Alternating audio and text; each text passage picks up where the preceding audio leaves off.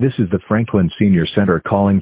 Things are looking drier at the Senior Center and wanted to update you on a few things. Although we are still closed the rest of this week, starting tomorrow, Wednesday, February 8th we will have our curbside cafe available. Call to order a limited lunch menu consisting of a choice between two sandwiches and a soup. They will be available for pickup between 11 a.m. and 1 p.m. You will have to order by 9 a.m. the morning of, and you can also pre-order the day before as well. When you call, please leave your name, number, and your order. Tomorrow Wednesday's choices are a chicken Caesar wrap or a BLT wrap with a delicious corn chowder.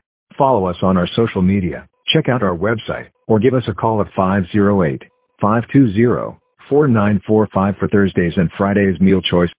If you had an appointment for your taxes with AARP, we are working on still making that happen and will reach out to you individually with updates. Please call us if you have any questions or to order our delicious curbside cafe. Thanks.